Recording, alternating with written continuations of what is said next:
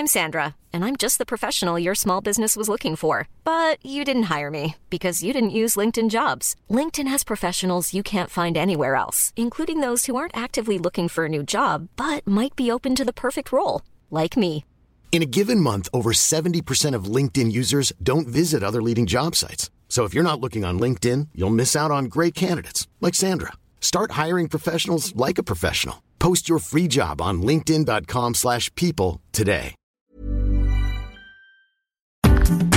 So there's economics, that fairly undefined discipline with differing opinions about what's right and what's wrong, pretty much driven by politics as much as it is by mathematics, with theories that bounce around wildly depending on who's offering them. Then there's real science, you know, physics, chemistry, biology, all the stuff we did at school, and in amongst all of that, thermodynamics, that bit of science that deals with heat and energy. Pretty fundamental, right? And surely energy is at the heart of economics. So how did so many economists miss it out? And that waste that consuming energy creates. So what can we learn from thermodynamics? And what part should it play in economics? That's today on the Debunking Economics podcast with Professor Steve Keen. I'm Phil Dobby. Welcome along. So, Steve, the idea that economics should embrace thermodynamics has been around for a while, hasn't it? So there was a, a, a Romanian economist, I'm sure you're familiar with him, Nicholas Georgescu-Roegen, or Roegen, uh, who uh, Roegen, wrote the yes. entropy law yep. and mm-hmm. the economic process in nineteen seventy-one. It was about the same time that we saw the... Uh, The Club of Rome releasing limits to growth, wasn't it? So it's been so. I mean, the, the first point mm-hmm. in all yep. of this, when we, when you say that we need, you know, there needs to be more of an acceptance of it, we've been saying that for decades now. And economics has gone backwards on that front at the same time, which is quite appalling. That's one reason why I'm, I'm, I'm, I got into working on uh, ecological economics to begin with, because how pathetic uh, economics has been on this whole front. It has continued to ignore the laws of thermodynamics. And, uh, and and therefore you get nonsense like, uh, you know, economists believing you can produce output using labor and capital alone, uh, totally a disembodied view of how production occurs in the economy, which is one reason they can't understand climate change. And why, when they come at it, they, they think they're being wis- wisdom, and it's it's pathetic. So let's take a step back then. W- what are the mm. laws of thermodynamics, and then let's yeah. look at how they can be applied. Well, I've got to say, first of all, I I am a an economist. Uh, a, no, yeah, yeah. Unfortunately, I'm I'm a I'm a I'm an amateur on thermodynamics. Yeah. I've got to I've got to say that right from the outset. Uh, and thermodynamics is also one of those things that I've forgotten who said this about quantum mechanics, but if somebody said, if you think I understand quantum mechanics, that shows that right. you don't. Okay, so it's one of those very, very hairy areas. Um, but the basic idea is, first of all, the amount of energy in the universe is a given. Uh, the, the first law of thermodynamics is energy can neither be created nor destroyed. So there's a, there's a set amount of energy, and that's it.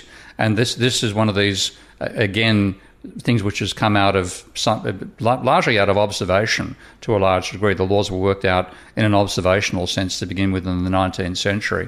But one of the first things people realised was there there is you cannot make energy. And this the, the, the classic statement of this is there's no such thing as a, per, a perpetual motion machine. So you can't have something which It takes X amount of energy in and gives two X amounts of energy out. Does not happen. Uh, you can take energy in, you can use it to do work, and that will then transform the energy, uh, but it will not change the absolute quantity. Uh, so that's that's what's called the zeroth law. There's no you, you, the amount of energy that exists is what you've got to use.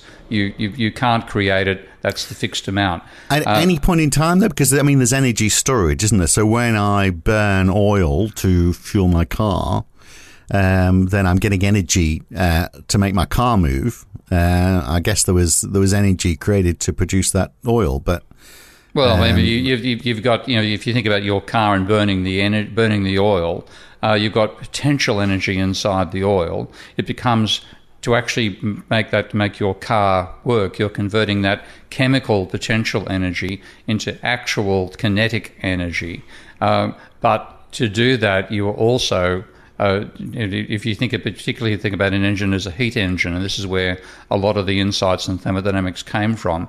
Uh, what if the what if the motive force that's causing you to go forward is simply uh, heat flowing from one point to another? So you have a hot reservoir and a cold reservoir, and between the two you have a wheel. And if you connect the two reservoirs through the wheel, then the, the heat will flow from the hot to the cold, and as it does so, it will cause the wheel to spin, and the wheel to spin makes your car go forward. Now, that's that's the fundamental framework. It's called a Carnot. Uh, I don't know how to pronounce it, so it's French. I'm, I'm bound to be pronouncing it badly, but the Carnot heat engine was the uh, one of the original concepts in working out the laws of thermodynamics, and an essential part of that is you can't do work using energy without creating waste. And that's the, the, the curliest of the laws. That's the second law of thermodynamics, uh, that there's, if you're going to... Um, which is what the word entropy, which is... It, that's uh, the word entropy, yeah. And look, it's it's a whole lot of... Basically means to disorder or, or, yeah, or waste. Disorderizing. Yeah, So in a, if, if a system is... Um, like, if you, like the, the example I used to use in lectures quite regularly, and it, it, it seems to get through, is, is imagine that you... Uh, take all the air inside a lecture theatre and you squeeze it into one cubic centimetre of space. So you've got, a, you've got ten thousand cubic metres of, of lecture space, and you've got it all, all the air is squared into, into one cubic centimetre. Now, if you want to compare that to... Um, If you, and then you open up the, the cubic centimetre and all the air rushes out into the room, which of those two states has more order? Uh, I, I'd say when it was all condensed, because it's got to it's, cause it's got to be or, in order to yeah, fit in. Yeah, it is. So that the, and, the, the, and then when you go out, you just go all over the place when you release it. That's right. So that's the basic idea, the, the, the, the idea of the number of states in which... Uh, it's feasible that all the molecules of air in the room spontaneously end up in one cubic centimetre is outrageously low likelihood of happening. And that's what's called a situation. And I always get this wrong. I've got to check it each time I bloody well do it. Low entropy. Okay? Right. You have a, a very low... Uh, hang on, I better check that. Hang so low entropy means there's a great deal of order. A great deal of order. High entropy means means disorder. Yeah. Okay. So, and what that means, if you think about, there's a there's, let's say there's a billion, billion, billion molecules, and that's probably an underestimate of the number of of of uh, of, of, of uh, you know, oxygen uh, molecules in a lecture theatre. Um, then there's if you distribute it randomly throughout the um, lecture theatre, if you swap one. Uh, oxygen molecule from one side of the lecture theatre to the other, you make absolutely no difference in the equilibrium situation for the entire room. So there's many, many, many, many, many ways of organising those molecules and still having the same overall distribution of molecules in the room itself. That's high disorder. That's high entropy. Um, now, when you have a, a, a when you have a highly organised state, it's low entropy. Now, you think about what what is, and, and that's the overall framework. And we're talking about, you know, um, you know, objects that don't have any um, sense of purpose to them. You know, oxygen molecules in a room. What about when you then try to apply that to production? What's going on in production? Well, production appears to go in the opposite direction, and that is we're taking in a whole range of things which, even though like iron ore is more organised than just soil, uh, iron ore is less organised than steel. So you're taking Uh, high entropy, disorganized, disordered stuff, putting it through an energy processing process. You know, you put a blast furnace, you've got to have heat coming in to do that, and you turn it into slag on the one hand and iron on the other, and you've actually, what we what we look at, we throw the slag away and forget about it, and we focus upon the iron alone, and the iron is more ordered than the iron ore was beforehand, and and all the other elements to to, to make it. Right. So, so, so, in that, so going so going from low entropy to uh, to to high entropy, if I've got that right, going from a from a from a disorganized state to a more organized state, we still we still end up with the same amount of energy, but you say, but it's in a more concentrated way, but, but and we've got we and we've got have, the waste at the same we've time. We've got waste, and, and this yeah. is this is the this is the point that. Uh, you can't d- produce anything without waste. Mm. Okay, uh, so and the the, the the Uh, there's actually a lovely summary of these laws by the by the old uh, poet Allen Ginsberg, and uh, you know, I had, when I first sort of thought that's brilliant, who first wrote it, and turns out it was Allen Ginsberg. He says the laws of thermodynamics are the following: first law, the zeroth law is you can't win. Okay, you're in a game. Law zero, you can't win. Law, the second law, the the the, the second um, law is that you you can't uh, break even. Okay, so you're going to lose. And the, the final law is you can't leave the game. So what does that all... so, so the first thing, no energy is created. There's no net gain that come out of it. That's the zeroth law, um, that the, the, you know, the amount of energy is a constant. Um, the, the, the first law, I'm, I'm going to jump over that to some extent. It's basically talking about uniformity. Um, but the, the you know the abs the ab it's the absence of capacity to create and uniformity in the system under thermodynamic equilibrium. But the, the second law is you, you, you can't break even. Uh, it means that if you're going to do work, you're going to necessarily waste some of the energy you use. Mm-hmm. And the basic idea there is that, taking back to the heat engine idea, if you have a hot um, uh, reservoir and a cold reservoir and you join the two together, then the first law of thermodynamics is going to mean that The, the, the, the hot, the hot uh, reservoir, which is going to have molecules moving very quickly, will, just by the random uh, bouncing of molecules off each other, will move towards the cold, and you'll get a uniform temperature between the hot and the cold unless you continue adding you know, more heat to the hot reservoir. Now, that motion uh, will then go through the the wheel, and that will turn the wheel and let you to do, enable you to do work. So if you imagine the wheel is first of all a blocking, blocking the two, you've got the brake on, and it won't let the hot air flow to the cold, cold reservoir. Then you take the brake off, and that lets the wheel spin. That's doing work. Uh, but then the the work stops when the temperature of the hot and cold reservoirs becomes the same. Now, the only way to do that at, at one hundred percent efficiency, convert all the heat energy uh, into work, is to be able to dump that waste energy in a location which is at zero to zero degrees. And I don't mean, I, I don't actually not which is at zero. I should be saying zero degrees, mm. zero as in zero, zero. Yeah. absolute zero Kelvin, zero Kelvin. Uh, and the the third law of thermodynamics is there is no place at absolute zero. Mm. So there is no place that you can do that. So if yeah, you were to, if, if, if if you started and you didn't delve down as far as we've done, you know, in just in the first ten minutes of this this discussion, and you started with mm. if you just read thermodynamics and and, and the first thing you read is that basically there's uh, you know uh, there's, there's an unlimited supply of energy, then you'd go. Well, no, there's a, there's a there's a there's a there's a there's a supply well, you can't of destroy energy it. That, you can't yeah, destroy yeah, you, it. So yeah. whatever it is, you can't destroy it. So there's more than enough of it. You go, well, that's great for, for economics then, isn't it? We don't need to worry too much about it because it's all, it's always going to be there. And if we you, have if we have, some, a, if we have some waste, well, you know, we can, li we can live with a bit of waste because there's so much of the stuff. So why do we need to worry? Boy, I wasn't expecting that twist. uh, the, the, the, the, let's, let's bring in another cheery little subject called the heat death of the universe. I'm just, I'm, you know, I'm, I'm, I'm just sitting here. I'm, I'm, I'm filling in my membership form for the uh, for the Tory Party while I'm saying this. Now I'm just doing, doing being the devil. Well. Yeah, I'm being yeah, the devil's yeah. advocate, obviously. But I mean, you, you can apply for the Nobel Prize in economics at the same time. I could as well. Yeah, exactly. You but you could. can understand. Uh, you could, but you could understand why people would be saying that. They'll go, oh, you know, there's loads of energy, a bit of waste. Who's who's too concerned about that if there's so much energy around?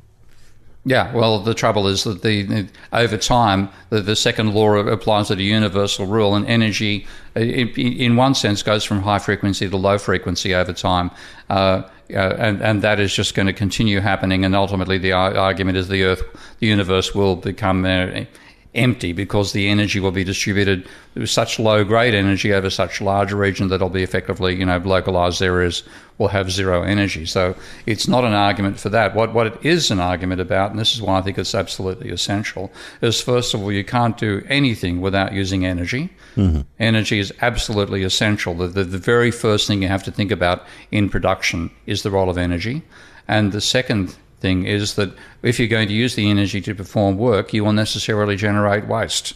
Now, if those and if those ideas had been part of economics, we might not be facing an environmental catastrophe in the next one or two decades. Now, you because Yeah. But some people would say that it, it is, because it's factored in in terms of price. So, um, you know, the, if it, our, the, our use of resources is priced in, so oil is more expensive when there's less of it. If we pass the point where there's, you know, of peak oil, uh, then presumably it's going to get progressively more expensive. So th- that would mean we would look at alternatives. And hey, presto, the environment is miraculously protected. I mean, that, that would, would be the theory. Like to, would, I've, I've got something to sell you, which obviously you're going to be stupid enough to buy off me. Would you like but, to buy some? Sl- would you like to buy some slag? There because, will be. There be I know. Well, well I, that is the question. Well, what, it, what, it, do you, it, what do you? Well, what do you do with the slag? I grew up in the north of England. You just uh, you plant grass on it and have these nice mounds all over the. Oh all dear, over the place, yeah, okay, okay. And Michael, then, the north and, then, of England and then kids again. And, and then kids can slide down it uh, come winter. You know, that's where you that's where you do your snowboarding. It's down the slag heaps. It's a positive, Steve. Go, uh, get, get rid of this negative attitude. We like slag. Oh, please in the north. Pass the scotch. I need some after that one. Uh, like, like, like you know, this, this. Like, in, in terms of trying to bring this into mathematical modelling, um, because the, the, the first, the, the way that I got into this is, you know, I was aware of Georgescu-Roegen's work. I've read some of it, not all of it, I must confess. Um, and of course, I've read Limits to Growth cover to cover numerous times, but mm. I was aware of the need to incorporate energy properly into economic theory. And that hadn't been done uh, be- because economics had... Uh, If, if the, the when when you did a, if economics as I did back at university and school in the late sixties, early seventies, you were taught there were four factors of production: land, labour, capital and enterprise. Yeah. Those were the so-called... Okay. Well, over time, land dropped out of the equation, enterprise disappeared, and your factors of production were labour and capital. That was it. Okay, and the, the neoclassicals use what's called a Cobb-Douglas production function, and that literally describes production as being a function of tech, a disembodied thing they call technology, labour raised to a, a, a, a, a power, which you, the, the power is based on the share of labour in G D P, which is about zero point seven, uh, and then capital raised to one minus that power. And the reason for the powers is that if you double all labour and, and double all capital, you get double output out of it. It's what they call constant returns to scale. But that's the way economists think about production now in terms of a Cobb-Douglas production function. Um, some of them use a fancier thing called a C E S production function, but I think that's, bull- well, I think it's bullshit that they use it, so I won't bother bother talking about it. But that's their model, and that means you can produce output using labour and capital. No need for materials, no need for energy. Now, that's garbage, okay? Mm. That is just simply garbage. Um, and I saw various attempts to try to bring it into... Um, economic modelling, particularly by a good friend of mine, Bob Ayers, uh, who did most of the work on the role of energy in production. But th- the way it was brought in was, say, we've got labour as a factor of production and capital as a factor of production. We need to bring energy as a factor of production as well. And that didn't sit well with me either, because it's easy to imagine tell a worker, okay, that's where that's your machine, go and work on that machine. The machine's already there. Um, and those are two, like, you know, the worker can walk in, the machine's been placed inside the factory. How do you put the energy in? Okay. Do you just throw energy at the machine and the labourer, like, you know, chuck a hand grenade inside and see what happens? Of course you can't. You've got to, the energy has to be um, managed by the worker and by the machine. So the, this is one of my favourite little cliches that's my contribution to economics. Labour without capital, uh, labour without energy is a corpse, and capital without energy is a sculpture. In other words, energy is needed as inputs to both labour and capital to enable them to do work. But to do that work, because uh, the, the the energy, not all of it is converted into uh, into work. You don't get one hundred percent conversion. In fact, you get less than less than fifty percent in a generic sense can be converted into actually work at the at the aggregate level. Uh, to generate production, you must generate waste, and then what you've got is a is the fundamental integration of energy, economics and ecology, because that waste has to be dumped back into the environment. Mm. And that's that to me, that's my way of bringing the insights of thermodynamics into economics. It isn't that we have to use the mathematics of thermodynamics, which is extremely complicated. Statistical mechanics, it's called. It's an entire field of physics.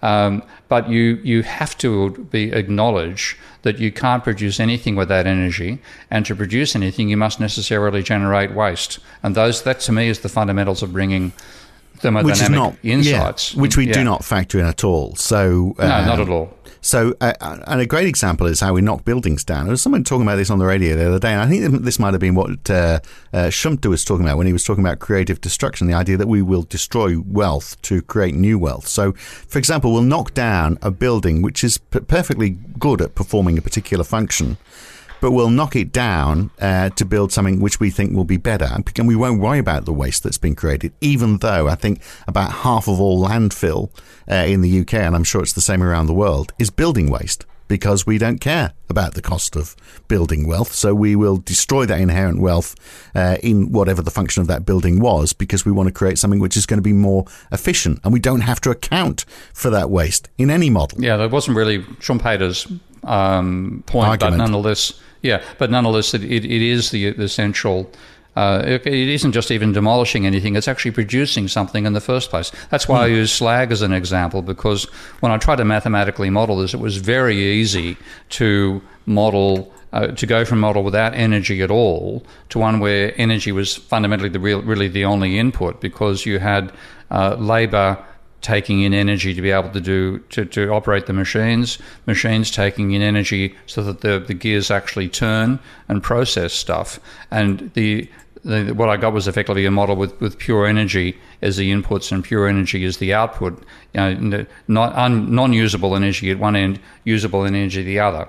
Um, Uh, and then that was the simplest model. But then when myself and Mateus Criselli and Tim Garrett got together and tried to include matter in the mat modeling as well, um, we got a, a real difficulty in trying to, to do it intellectually, because um, it's very we're working in the idea of a single commodity, and this is again is a hang up in economics. Economic models, though, that the Cobb-Douglas production function, which is, dominates neoclassicals, even the Leontief, which dominates post-Keynesians, are both working in the abstraction of a single commodity. So you have a single commodity which you can either use Uh, to consume or to invest. And and this is what was originally called the corn economy model, which Ricardo had. So you can imagine having corn as a consumer item. You can eat corn. Uh, it's also an investment item. You can plant the corn, and then it will grow with, with you know, sunlight and rain, which you're ignoring, uh, and soil, which you're ignoring. The one piece of corn will turn into a thousand pieces of corn, and you've got uh, production as well. Um, but When I, we tried to generalize it and say, well, let's imagine a world in which you need both energy and matter as your inputs.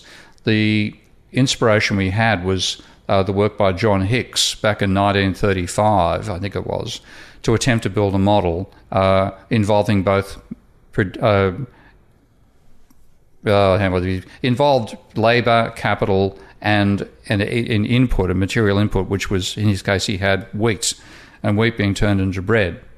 But he couldn't manage to, with the model of, of wheat as the commodity, how do you imagine building a factory out of wheat? Okay. Mm. And we, we got sort of, you know, I got the same, how the hell do I do this? And then I finally got the inspiration of saying, well, the idea that uh, you can use wheat as a consumer good, that's fine. You know, you can imagine planting wheat, you can imagine eating wheat, that's easy. Um, but wheat as a, as a as a machine, how do you do that? And then I thought, well, let's go to the other extreme. Let's let's imagine a totally crazy consumption good, which makes the production side of things easier to model. And have you ever seen a cartoon called the the uh, the Iron Giant? No. Okay, it's a bit of a cult uh, cartoon from the eight and uh, the, the late, uh, I think, late nineties, early t- zeros, I think, um, about a kid who finds a, a very philosophical giant made of iron uh, who's crashed on the planet. Blah blah blah. Long story. It's worth worth having a look at. So I, I imagined, well, imagine there's a planet of the Iron Giants where the, the consumers are iron giants who survive by eating iron. Okay. And you have a iron ore mine, you have a coal mine, uh, and you have a factory uh, that pre- combines the coal and the iron to produce um, coal and the iron ore to produce iron plus slag, which I know you guys in the north of England go mm. sliding on, but let you know it's it's a waste product. Um, and and, and then the consumers could consume the iron. The iron could be used to make the machines that mine the uh, coal, mine the energy, and and, and create the factory as well. And that worked as a way of modelling it, but the essential thing was you're producing waste matter. And in this case, it's it's slag that you're producing, which cannot be used for any other purpose. So what you then get is that can degrade your environment over time. Now, that's exactly what we're doing to the planet on a global mm. on a global scale. Through industrialization, aren't we? So when we, if you yeah. had sort of a, like a stable population and we were all living off the land with crops that would just uh, replenish themselves each year, and if that was enough to keep us going, then we wouldn't be damaging. You, you, we would be, you know, would like be in a stationary state. You know, the, the the economy would be functioning, and we'd be living at one with the planet. We wouldn't be degrade, degrade, degrading itself. That's a hard word, isn't it? Um, yeah. It's it's industrialization which is creating this problem, isn't it? Exactly, and exactly, mm. and industrialization has been has been powered by energy, and the energy has been fossil fuels. Yeah, and the predominant waste we're talking about is fossil fuel waste, but it's by no means the only one. We're reducing waste matter as well. Uh, on a on a grand scale, not just uh, not just the you know, you know the uh, carbon dioxide, but a whole range of other waste products as well. So if you start from a position which respects the laws of thermodynamics, you have to integrate economics with the ecology. You have to accept that waste is generated, and that gives you a perspective, a, a physical and realistic biophysical view of how the economy operates, which would throw neoclassical economics out the bloody window, which is where it belongs. Yeah. So, but as you said, it's complicated, isn't it? And and and that yeah. means that's which is why you've gone down, you know, the road that you've gone on, which is to look at complex systems. And you know, system, the systems dynamics approach uh, through your Minsky model, which is uh, which which is obviously a hell of a lot more complicated than just basic economic theory. And that's, but I mean, it could get much more complicated because you're saying there's a whole the whole discipline of thermodynamics is hellishly complicated. Does economics need to go down that same road even further? This this this is what Georgescu-Roegen largely th- acted uh, as if you needed to bring in the maths of thermodynamics to handle production, and like to, to have thermo- the, the the concept of statistical mechanics taking over how we think about economics. And my feeling, I mean, I'm you know I'm not enough of an expert on his work to be didactic about this, but I think that was one bridge too far. Um, you could, what you need is an awareness of thermodynamics as a limit, as, as a fundamental limit that determines how you model what you can actually do in a physical society. That's vital. Uh, but then, do you need to use that same mathematics to model production? Probably not. And that's why I've been you know, building models you know, that that include energy and include matter, um, and and simply have the awareness that you have to have waste energy and you have to have waste matter as part of the mathematics.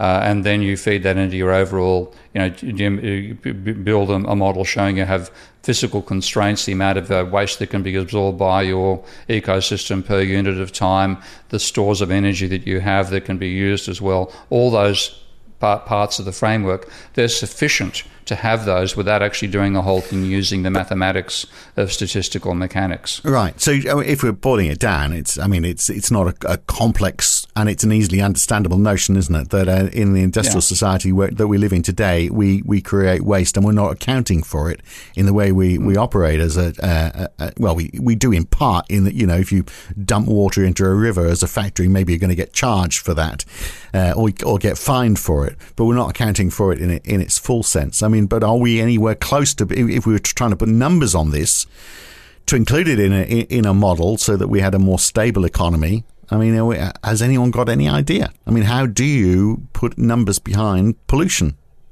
Yeah, well, I mean, that's what that's what Larger with the Limits to Growth was attempting to do back in the in the seventies, sixties, and seventies, uh, and they did a damn good job of it. Though this, I've seen so many criticisms of the Limits to Growth, and they're almost all ill-informed.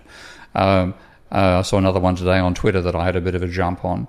Um, it, it, the, the sophistication behind that, it was a case of parsimonious simplification. So rather than having like the, the multitude of, of inputs that are needed to produce the multitude of outputs that we consume in a, in a modern society, they had a, a, a numerical factor indicating resources, another numerical factor re- re- indicating consumption, and they then did a large amount of work that wasn't written up in the book itself uh, of generating an index number uh, for each of the, I think it was seven major factors that turned up in the, uh, pollution was one, population was another, uh, uh, production, uh, you know, consumption a, th- a third, et cetera, et cetera. Uh, and they then producing index numbers for each of these, they made the model fit data from nineteen hundred and nineteen seventy, and then they ran it forward. So the empirical fitting was making it fit the index numbers they generated uh, out of those aggregate indicators from nineteen hundred to nineteen seventy. And you know, it, it, it, was, it was derided by, of all people, guess who? William bloody Nordhaus, as being data measurement without data. In fact, that was just a, a, a, a tactical mistake by the Limits to Growth group. They published the popular report without the data appendix, and they published the actual detailed thing two years after. And in the meantime, their reputation had been trashed by Nordhaus and other neoclassical economists. But they'd done the right thing. They'd done a, a damn good job of modelling the interdependency between the economy and the ecology, and the fact that if you push the economy too far, uh, the ecology won't be able to cope and you'll have a breakdown. Mm. We, and that, that's which, where you reach tipping points, which adds a, another element of complexity to all of this, doesn't it? I mean, you say that, you know, you don't need to go down the, the complexity of thermodynamics, but if you're starting to look at, uh, you know, the, the interactions within the environment, I mean, that is hellishly complicated. And I, I wonder if we fully understand when we uh, dump a certain type of pollution, what the flow-on effects from that are. And we might have it, we, we might put a figure on it today, mm. but, but it might contribute to a tipping point, which would mean we actually should have put a bigger value on it because it's yeah. it's, it's it's speeded up another process. But but we'd, we'd, we what if we had an economics that began from those foundations, we'd have respect for those problems to begin with. We would not have mm. the uh, gung-ho attitude of neoclassical economics, which I saw exemplified in a new post by uh, uh, what's his name, uh, John Cochrane, a guy who calls himself the grumpy economist, uh, throwing in his late contribution to uh, uh, the economics of climate change, and it was. Just a, you know, I, I, I, if I wrote a parody, I'd write what of, of how blasé economists are about the impact of the economy on the ecology. I'd wrote what he wrote. Now I've got to give him some credit. I, I, I decided to hold back on what I actually was feeling and just wrote, here are six references you should read, and he's published that comment on on his blog. Whether he reads them or not, I'll have to wait and see. But one important part of those was tipping points, and we are now with with the level of understanding we have now of the the complexity of the, the planet's ecosphere, we're becoming more and more aware of just how fragile and how tenuous the, the current climate is. And my the, the, the tipping point that I'm focusing most on right now is Arctic summer sea ice, because uh, the, the fact that the planet has the temperature it has is partially due to the fact that the uh, the, the north and south poles reflect Uh, when they were all ice-laden, reflect a large amount of the radiation the sun projects on, onto it back into outer space, so perfect mirrors, or not perfect, but damn good mirrors. When you replace them with with open water, which is what's happening with the Arctic, uh, the impact is you go from a reflector of energy to an absorber of energy. And in the case of the Arctic, um, this is one thing, again, the, the factoids I've learnt by reading a lot of science literature, the amount of energy that falls on the on the Arctic Circle during summer is greater than the amount of energy that falls on the tropics. And the reason being, of course, the Arctic, uh, during during summer, the Arctic Circle is in sun twenty-four hours a day. Uh, the tropics are in, in sun for twelve. And even though there's more energy per square metre falling on the tropics, it's not it's not um, more than double what falls on the Arctic. So if we go from reflecting that energy to absorbing it, there's an enormous increase in the effective energy retention from the sun. And the calculations I've seen in some papers say that it's equivalent to roughly twenty-five years of the output of carbon dioxide we're doing right now. So if we... That, that, None of this is a concern yeah. to me, though. Yeah, I mean, I'm I'm running my coal mine in the north of England, and, and everyone loves me because I'm I'm contributing these slag the heaps. Nice slag heaps for the kids, the kids to ride down. Yeah, yeah, they, yeah. they love me too. Uh, mm. So, and I'm employing people locally, and so long as I don't have to pay anything other than wages and, you know, my cost of production, I'm I'm happy, and so is everybody else. So, I mean, how how do you attribute attribute those those climate damages to to businesses? And there's always different forecasts as well, aren't there? So for everyone picking mm. a bad forecast, you can always get people saying, ah, but, you know, here's another forecast which says it's it's not as bad. So there's an element of risk modelling that has to come into all of this, isn't there? And, uh, yeah. and we, we never see that. We, you know, if you want to go down the easy road, then you you follow Nordhaus and you go, ah, it's not going to be that bad. Here's here's my model. It's not really going to impact the environment as, you know, G D P is only going to fall marginally. uh, because I'm going to ignore the worst forecast. Whereas if you took his and said, well, okay, there's a twenty percent chance that's going to happen, let's take the other eighty percent into your model, and uh, you know, and, and and that says it's going to be a worse scenario. But we don't do that. It's no, we don't. And like again, we treat the planet like we treat a, a you know tossing a dice. Uh, you know, they got a fifty-fifty chance of getting heads. If you spin it often enough, you're going to get five hundred heads and five hundred tails, roughly, if you toss it twenty thousand times. The trouble is we don't have one thousand planets. If we get this wrong, there's only one planet, and it's too late to reverse the damages. And that is the situation I think we've got ourselves into. And largely, if having an economics which is ignorant of the laws of thermodynamics, uh, I think is a large part of why we've ended up so blind as we become so close to trip, trip, uh, tripping those, uh, those tipping points. So how do we implement it then, very quickly, uh, w- using the system, that, you know, because we can't move too far from the system we have now, because we're sort of wedded to it globally, but how do we make a significant change to it that does embrace this this idea of therm- thermodynamics and waste? How do we implement it in a meaningful way that we can just, you know, slide it in to the way we operate currently? We don't.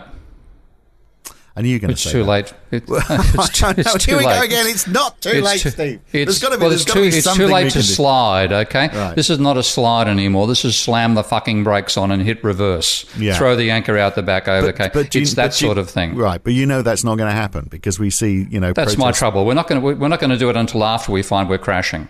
Okay, that's my my, my pessimistic uh, right. expectation. Okay. So we, we we are a more open society, and we realise that we're uh, we're we're all doomed. Uh, what what should we do then? What should change? How do we well, you know the, in the quickest possible way?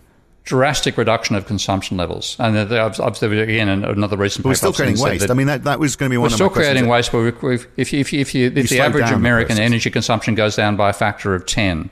And that's energy consumption in general, not just uh, uh, you know coal and oil, but eighty, a ninety percent fall in the average energy consumption of an American. Yeah, that's the sort of scale that's necessary to mean we don't. So these uh, are the numbers that Extinction Rebellion have been pushing out, and everyone's going, yeah. well, that would mean a catastrophic end to if you if you cut the amount of energy that's consumed in America, you destroy the economy, and uh, yeah, no, they, and, they, they, and that would that, create they, a lot, lot of hunger and uh, poverty as a, as well. A the burden the burden has to fall on the rich for the obvious reason: if it falls on the poor, they're going to die, and too many of them have got guns in America to run that chance. Mm. Um, so, yeah, it, it's something which I, th- I think there has to be.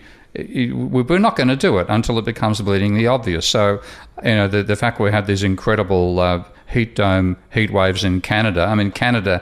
I think Canada almost holds the world record for temperatures now on the globe. It's about one degree short of Death Valley.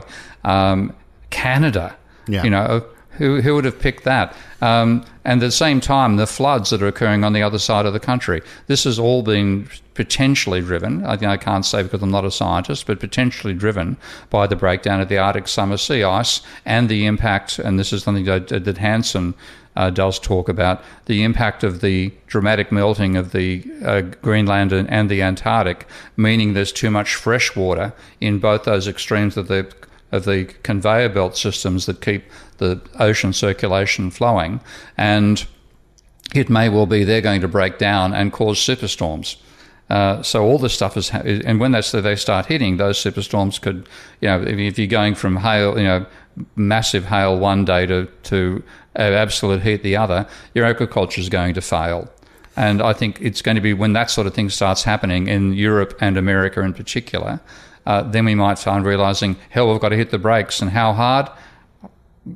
You know, hard enough to cause G-forces in the slowdown. But can't we, in the meantime, uh, just introduce an entropy tax? You know, if you are contributing to the uh, the destruction of uh, the efficient use of energy and, and creating waste as part of that process, you should be taxed heavily for that, because then that would encourage us to work in a in a way which is going to at least alleviate some of the problems. Well, that's actually how they managed to fight the Second World War. You know, they put a, they put a large tax on bullets. It would have worked, though, wouldn't it? Imagine if both no. sides had done that. You reckon That'd we be... could have taxed the Nazis out of existence? Um, you know, this, this is like the trouble. We've left, we've left it too late. And the econ- economics has an incredible responsibility for leaving into this situation.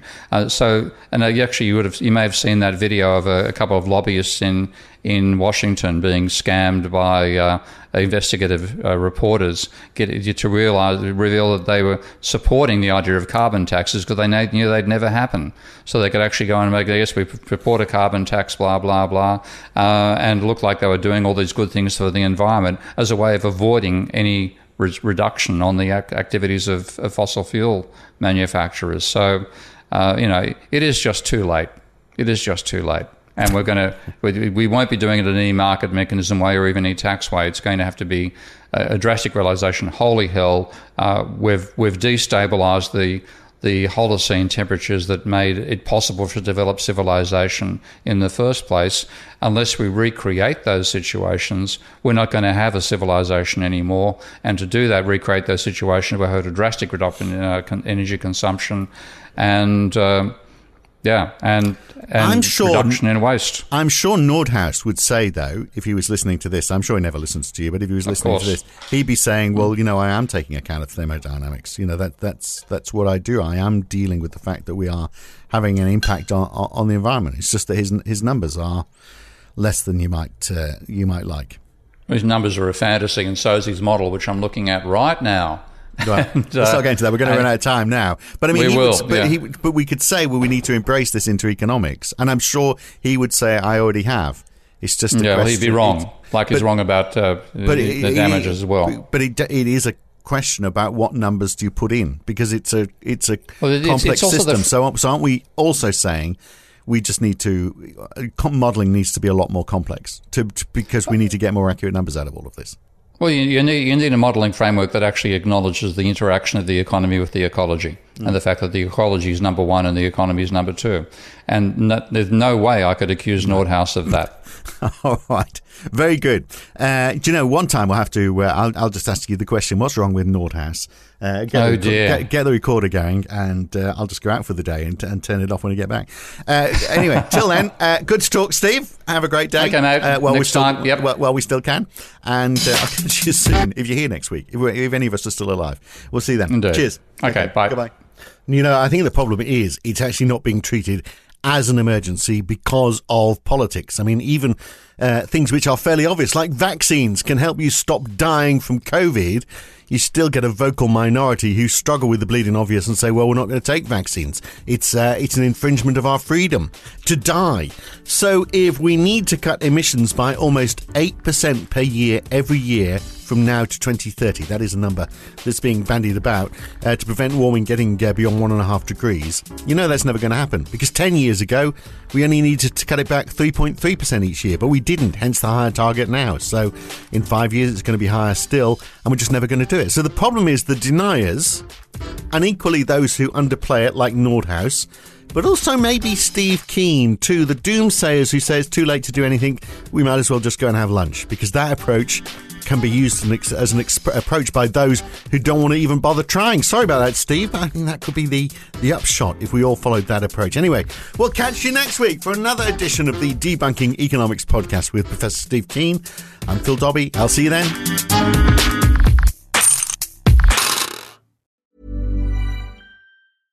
Flexibility is great. That's why there's yoga. Flexibility for your insurance coverage is great too. That's why there's United Healthcare Insurance Plans. Underwritten by Golden Rule Insurance Company, United Healthcare Insurance Plans offer flexible, budget-friendly coverage for medical, vision, dental, and more. One of these plans may be right for you if you're, say, between jobs, coming off your parents' plan, turning a side hustle into a full hustle, or even missed open enrollment. Want more flexibility? Find out more about United Healthcare Insurance Plans at U H one dot com. If you've enjoyed listening to Debunking Economics, uh, even if you haven't, you might also enjoy The Y Curve. Each week, Roger Hearing and I talk to a guest about a topic that is very much in the news that week. It's lively, it's fun, it's informative. What more could you want? So search The Y Curve in your favourite podcast app or go to y curve dot com to listen.